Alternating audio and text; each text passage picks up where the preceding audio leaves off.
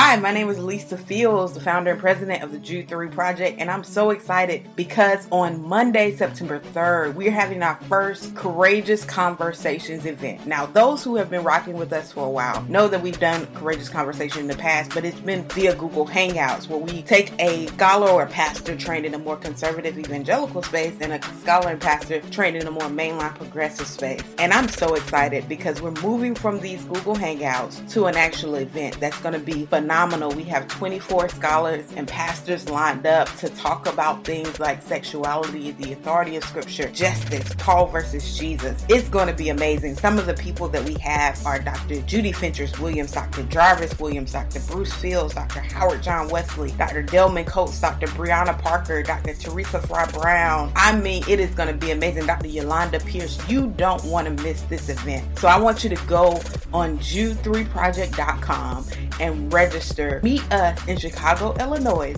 on Monday, September 3rd. It's going to be a phenomenal experience. I don't think anything like this has ever been done. So join us as we make history. Now let's get to the Jude 3 Project podcast.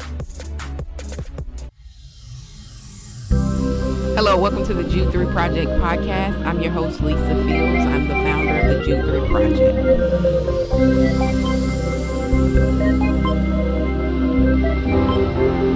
Thank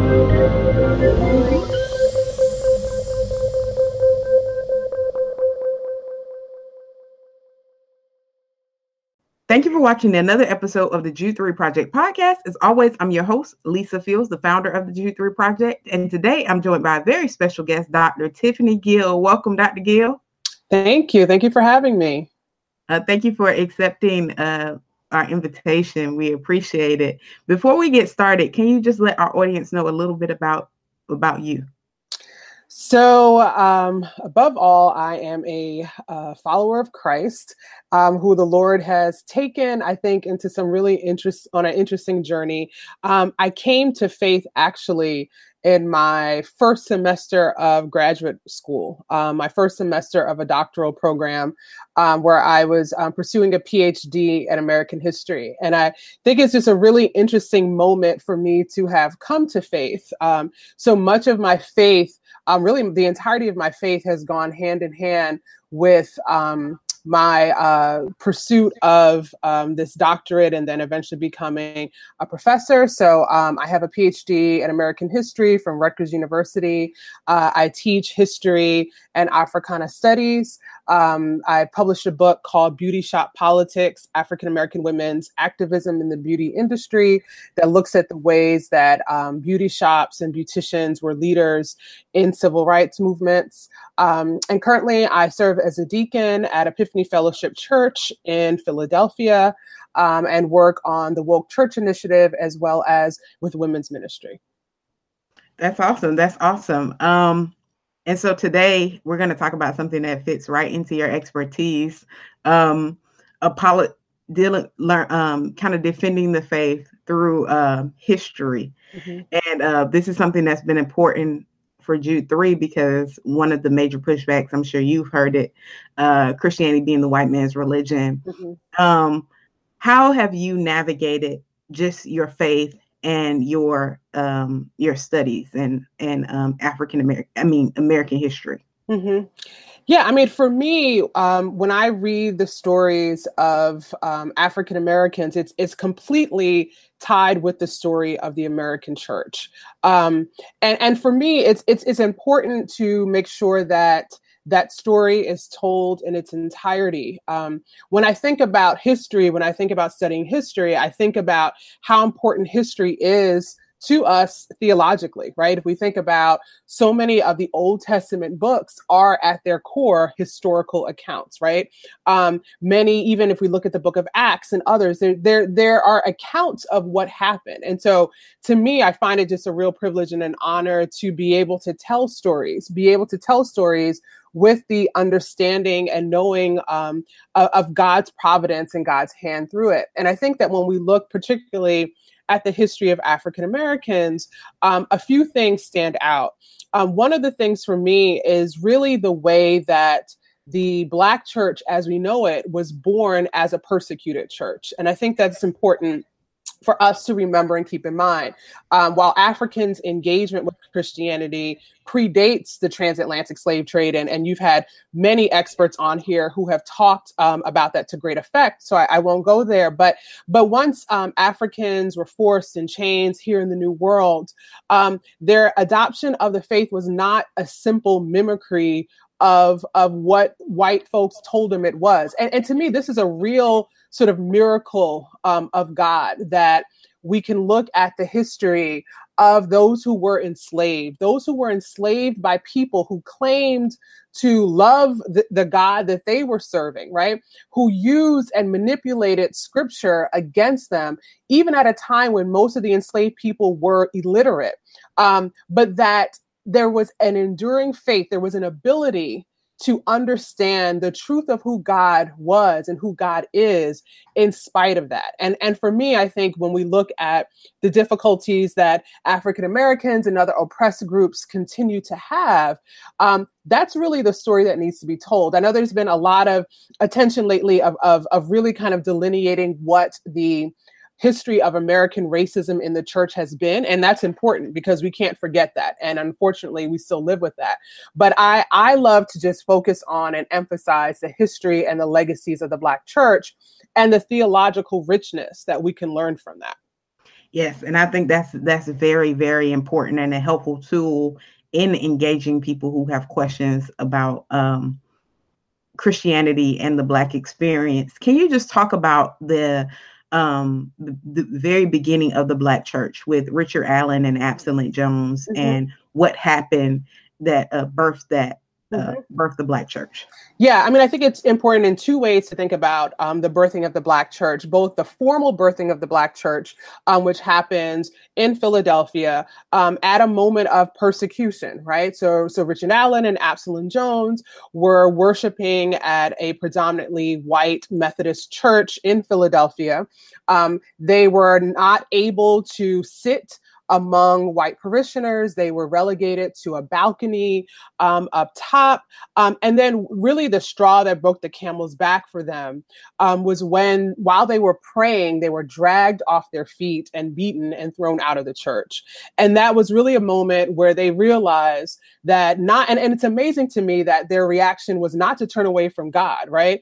Um, you know, many of us turn away for, for less reasons, but, but they knew that, that God was still worth pursuing and so, but they realized they needed to build their own institution. They needed to have a church where it was safe for black people to to worship God. I mean, just in its most simplistic way. That's really where it came from, where they could be free to worship God and learn scripture and be safe while they worship and pray.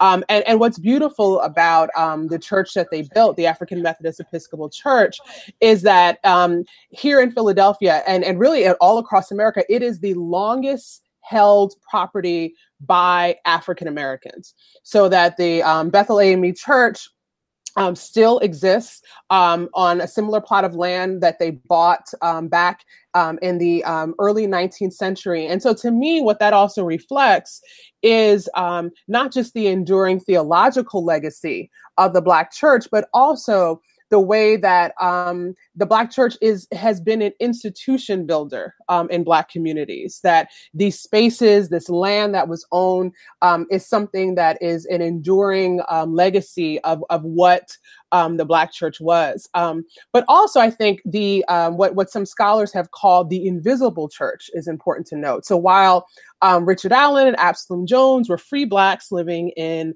um, Philadelphia in the 19th century. Um, there, of course, were African Americans who were enslaved um, who were not able to um, to have the money and the resources to buy land. Although in some cases they did buy land for churches, but for the most part, um, on Sundays they would have their own what you know scholars call the invisible church, where sometimes on larger plantations they may have attended um, church services with their slave masters and their slave masters' families, but often would spend the afternoon or the evening going out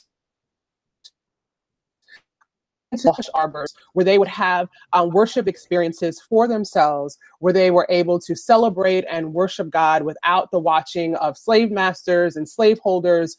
Um, and that's really where the theology of the Black church was built.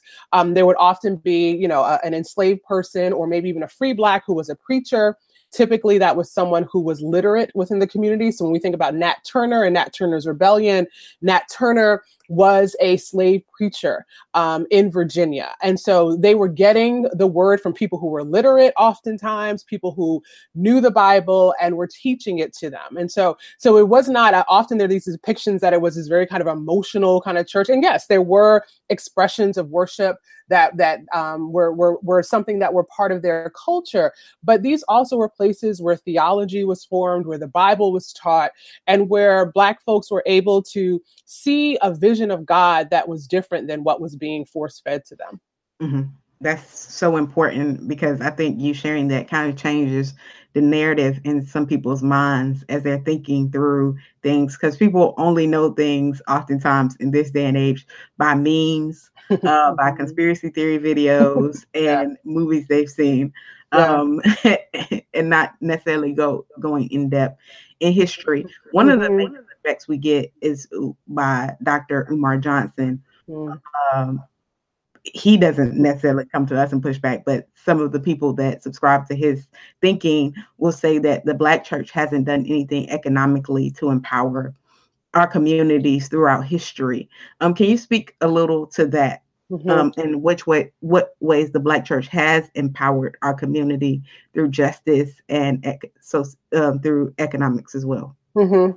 You know, I always like to say that the survival of Black people in this country is itself a miracle of God, and that Black people in this country would not have survived without the church, period, point blank.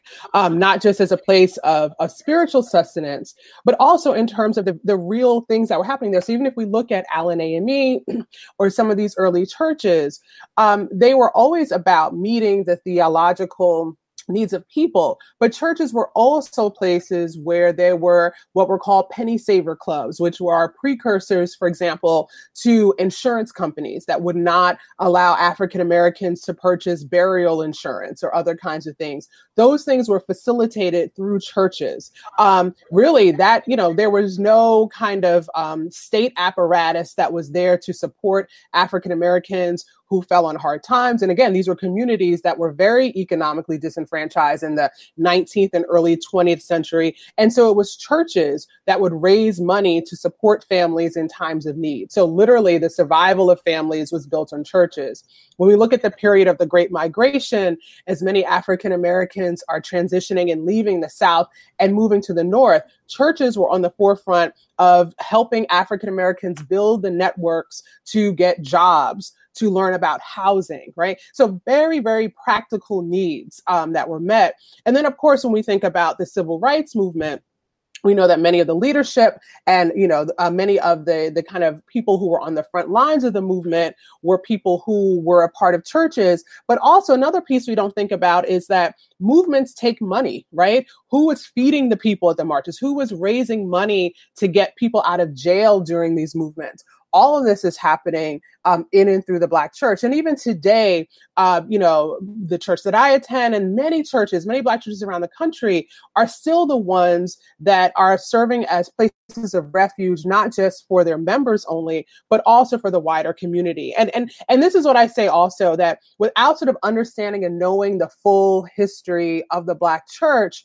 um, it's it leads us into all kinds of false ideas about who the church is. But even within the church, you know, when I think about the the rise of things like the prosperity gospel. Um, in light of the history of the Black church, that doesn't even make sense, right?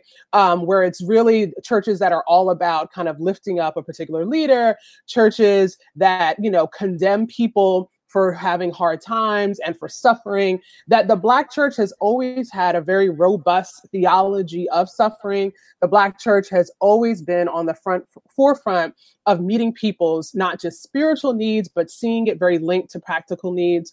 Um, and so when I even look now as, as debates are going on about, you know, the gospel and the social gospel and the impact of churches, to me, you know, black churches have always been there. And now other churches are beginning to catch up on that. But I'm like, that's who black churches have always been.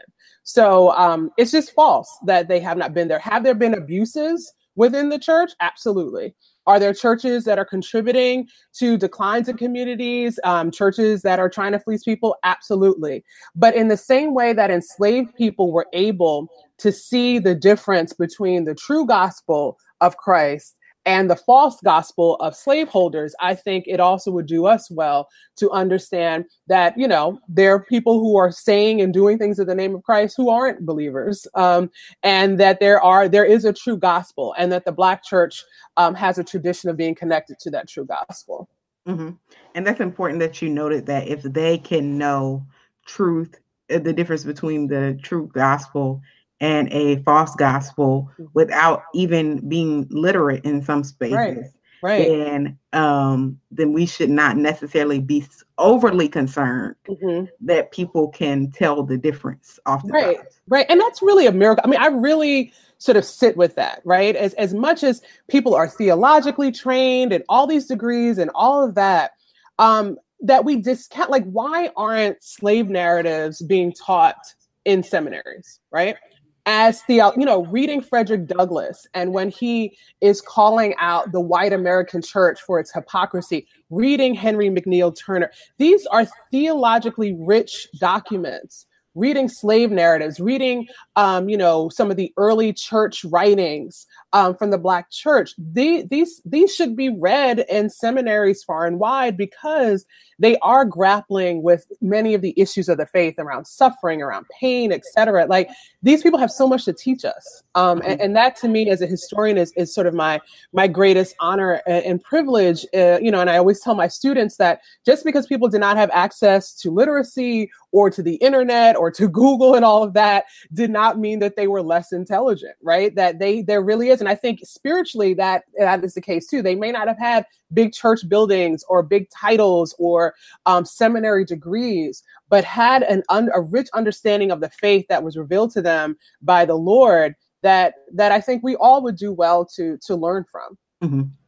You mentioned a name that I'm I'm sure many people aren't familiar with. They they know Frederick Douglass, but tell us a little bit about Henry McNeal Turner. Yeah, Turner is a really um, interesting figure, um, church figure. There's a, um, a scholar um, by the name of Andre Johnson that's done a lot of work of bringing his his writings together. But Turner was a part of of many um, different uh, kind of what we think of as what we might think of today as like civil rights organizations, but he was involved in um, questions around immigration, about whether African Americans could ever fully um, be free in America and whether or not we should go to Africa. He was involved in things known as the Colored Convention movements, um, which were gatherings of African Americans in the late 19th and 20th centuries, um, where they talked about not just issues of faith, but talked about, you know, practically how do we live? How do we maneuver politically? How do we support ourselves? Um, but at his heart, he was a, a, a church leader. Um, and that's really the base and the basis from which he advocated um, and did his work. And I think there's so many folks, um, you know, biographies for people who want to get into kind of learning more about Black church history. I think learning the biographies of these folks and reading their work and their writings, um, and particularly for for women, um, I think there's such a rich and long tradition of of women um, in the Black church who are, are calling us um, and, and, could be instructive for us. I think about Fannie Lou Hamer and Ida B. Wells, um, women who uh, were on the forefront of civil rights issues of their time, whether it's lynching in the case of Ida B. Wells or whether it's voting rights and freedom struggles in the case of Fannie Lou Hamer. Um, what we can sometimes forget and obscure, um, and I think this happens a lot in in um, the way that their narratives are told, is how deeply rooted they were in faith um, as women of God and, and really saw their advocacy as a reflection and an outgrowth of that faith. And so I think there's just so many folks that we need to take their faith seriously um, and, and understand and study the way that their faith um, formed a theology that really led to their activism. Yeah, faith did not make them do- docile. Not um, at all. not at all. uh, not at all. I mean, you know, they they understood the gospel in really comprehensive ways um, and not as just a matter of personal salvation, which is important, but understanding that you know we're, we're doing kingdom work right? And that that kingdom work is so much bigger than that um, and look God's light is not shining. And so the lynching of Black men, um, and in many cases women, was one of those areas where Wells used her platform as a journalist to express the injustices there. Um, Fannie Lou Hamer, with the, the beatings that she received for trying to vote and seeing the economic injustice in her community in rural South, uh, excuse me, rural Mississippi, um, saw that as, a, as an affront to the kingdom of God, and her work um, reflected that. Mm-hmm and there was uh, many people marching alongside Dr. King that people that were women that people forget about. mm-hmm. Yeah, I mean, yeah, I mean, as a King, as important as he was, as important as many of his his documents and calling out, you know, letter from Birmingham jail is, you know, is one of the again in the tradition of Douglass doing that. But but really, um, the the the foot soldiers of the movement were in many cases these women whose stories we still haven't fully told and embraced. And the and what they did is that they use the organizational structures of the black church to organize movements, right? When we think the civil rights movement wasn't just like, oh, people would just run out in the streets and have a march. Those were highly organized, um, highly strategized uh, moments. And and really the place where where many of these women in particular who were involved in building that infrastructure where they learned that that those skills and where they learned how to implement in the, the networks that they use came directly from from their experiences in church mm-hmm. yeah and i think that's important that we highlight that the church wasn't on the sidelines, but they were active. Mm-hmm. I don't want to overemphasize because there is a romanticized view mm-hmm. that all black churches were right. No, right movement, and it was a small percentage. Can you talk about a little bit about the percentage and the resistance that uh, some of black churches gave um, mm-hmm. leaders like MLK and those that were working with him? Mm-hmm. Yeah, absolutely. Um, you know, when we look at the history of the civil rights movement and those who were either actively engaged or in leadership, or even those who participated in marches, it's a small percentage of people, um, and, and, and even a smaller percentage um, in terms of the church. That there was um, an outcry, there were fears, particularly as people are getting arrested, um, that this was seen as disruptive, that this was seen as as countering um, the work of the church, and so there were um, religious leaders who came out against King. There were religious leaders that would preach to their congregations not to get involved in this work. And again, you know, I, I, you know, I don't necessarily see that as as an affront to the history and legacy of the Black Church because often many of those churches who may have been a bit concerned about the tactics that were being used within the movement, right? So even though we have, and, and there were multiplicity of tactics, so we know very much about the kind of nonviolent tactics of the civil of, of Martin Luther King and his organizations, but nonviolence was not passive, right? So there were people who were who thought that was too radical of going to spaces that were segregated and sitting in knowing that you would be arrested, knowing that you would be beaten and that would um, bring about the news media and all that. There are people who challenge that. And then, of course, were people in the movement who believed in um, self defense as part of the movement.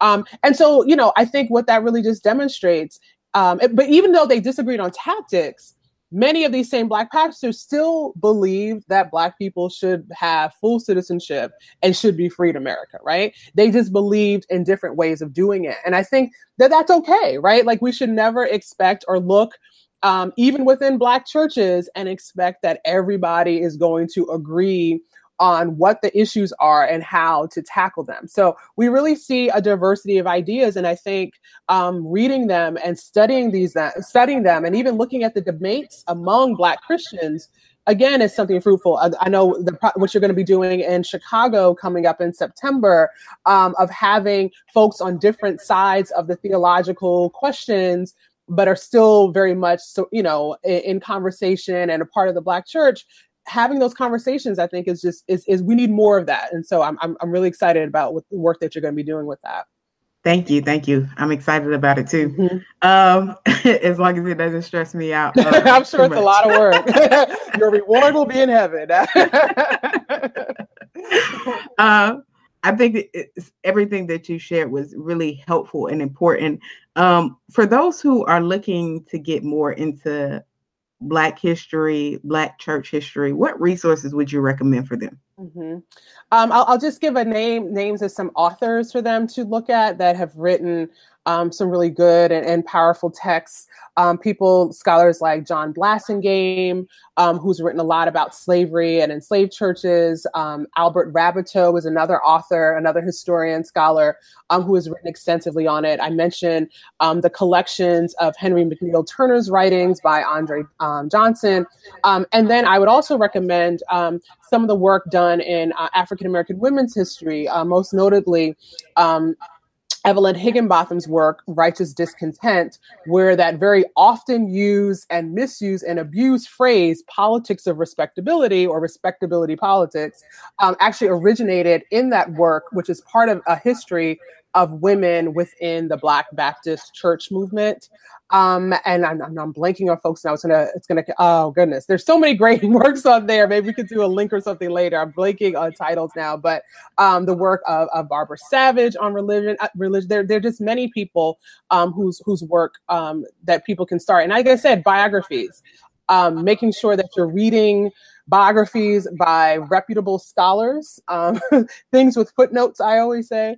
Um, make sure, even if you disagree, you know, these are folks, you know, men, some of these others are not believers, right? Like it's okay. We can still learn something. Um, we should be reading this stuff. But yeah, make sure it's stuff that is, you know, not just things floating around the internet, but something with some footnotes, with some research, with some archival digging, um, th- those are the places to go. Yeah, biographies on people like Fannie Lou Hamer, Chana Kai Lee has a great biography on her. Um, yeah, there's there's great work out there. Before I let you go, uh, you mentioned respectability politics. Can you go into that a little bit?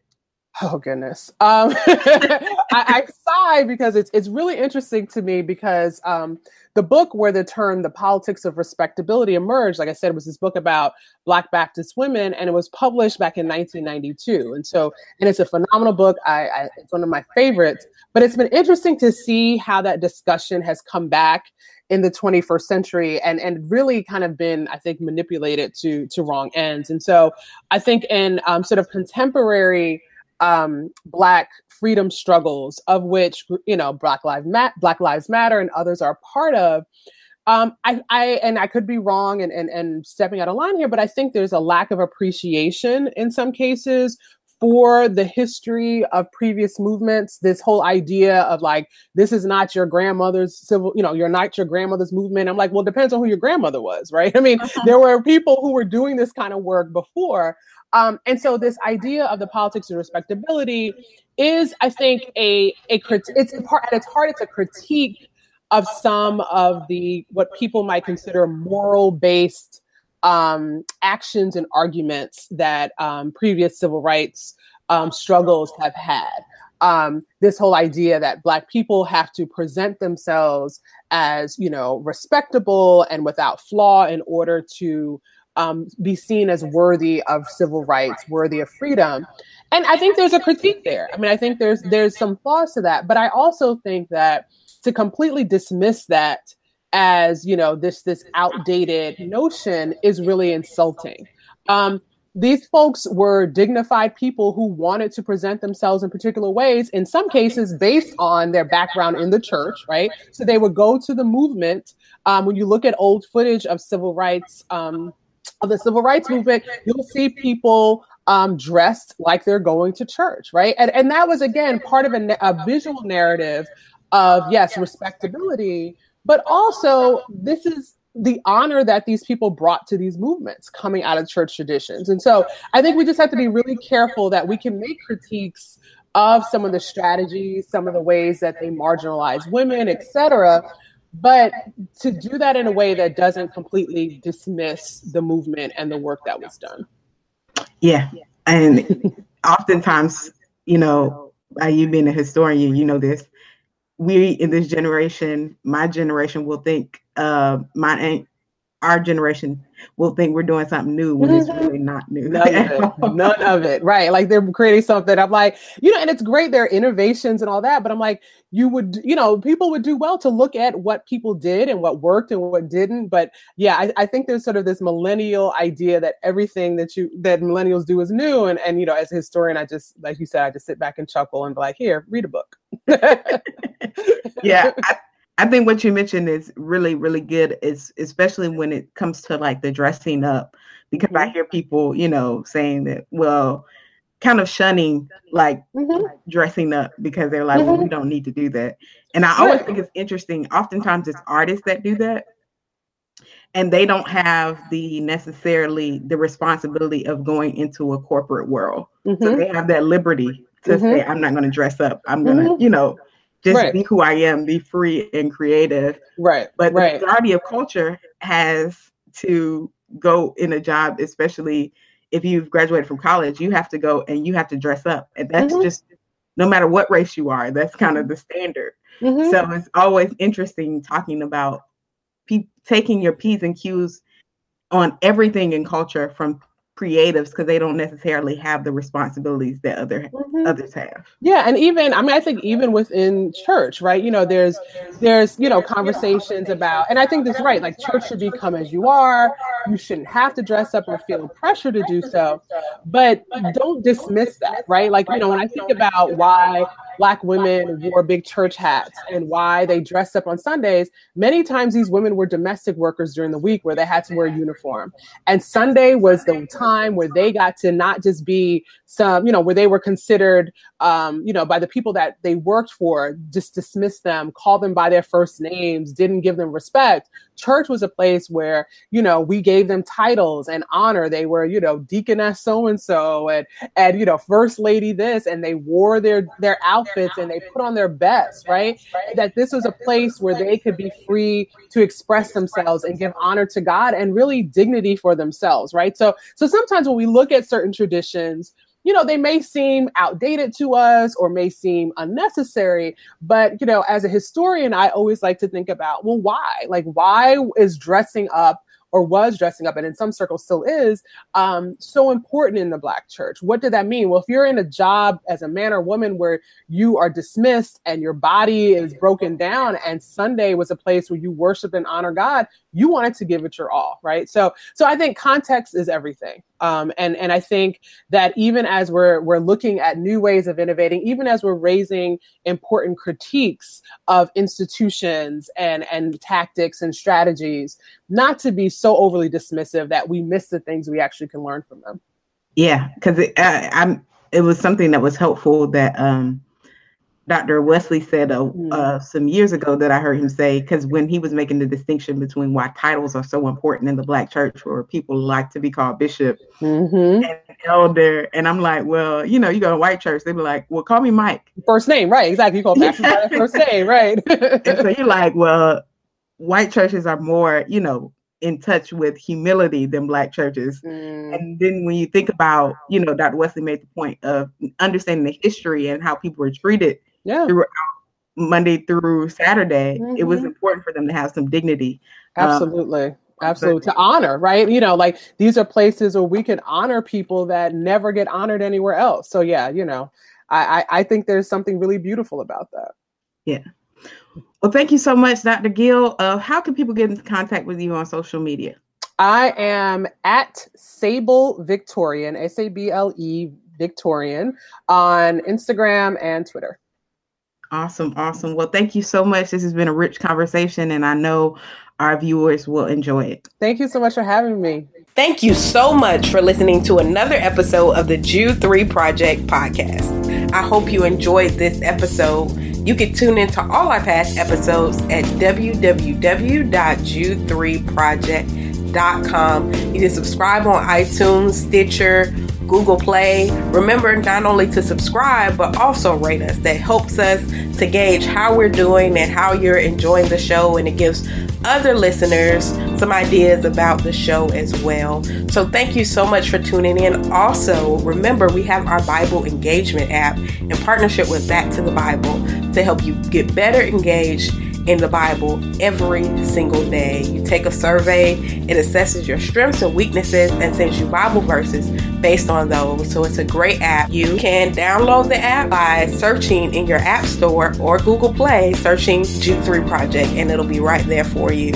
So thank you again. Remember, if you would like to become a monthly partner or a one-time giver, you can do so on our website or by mail. Just go to jude3project.com, hit that donate tab, and you'll see the option to mail in a gift or give online. We appreciate you, and I'm so, so thankful for you. God bless, and remember, here at the Jude 3 Project, we're helping you to know what you believe and why you believe it.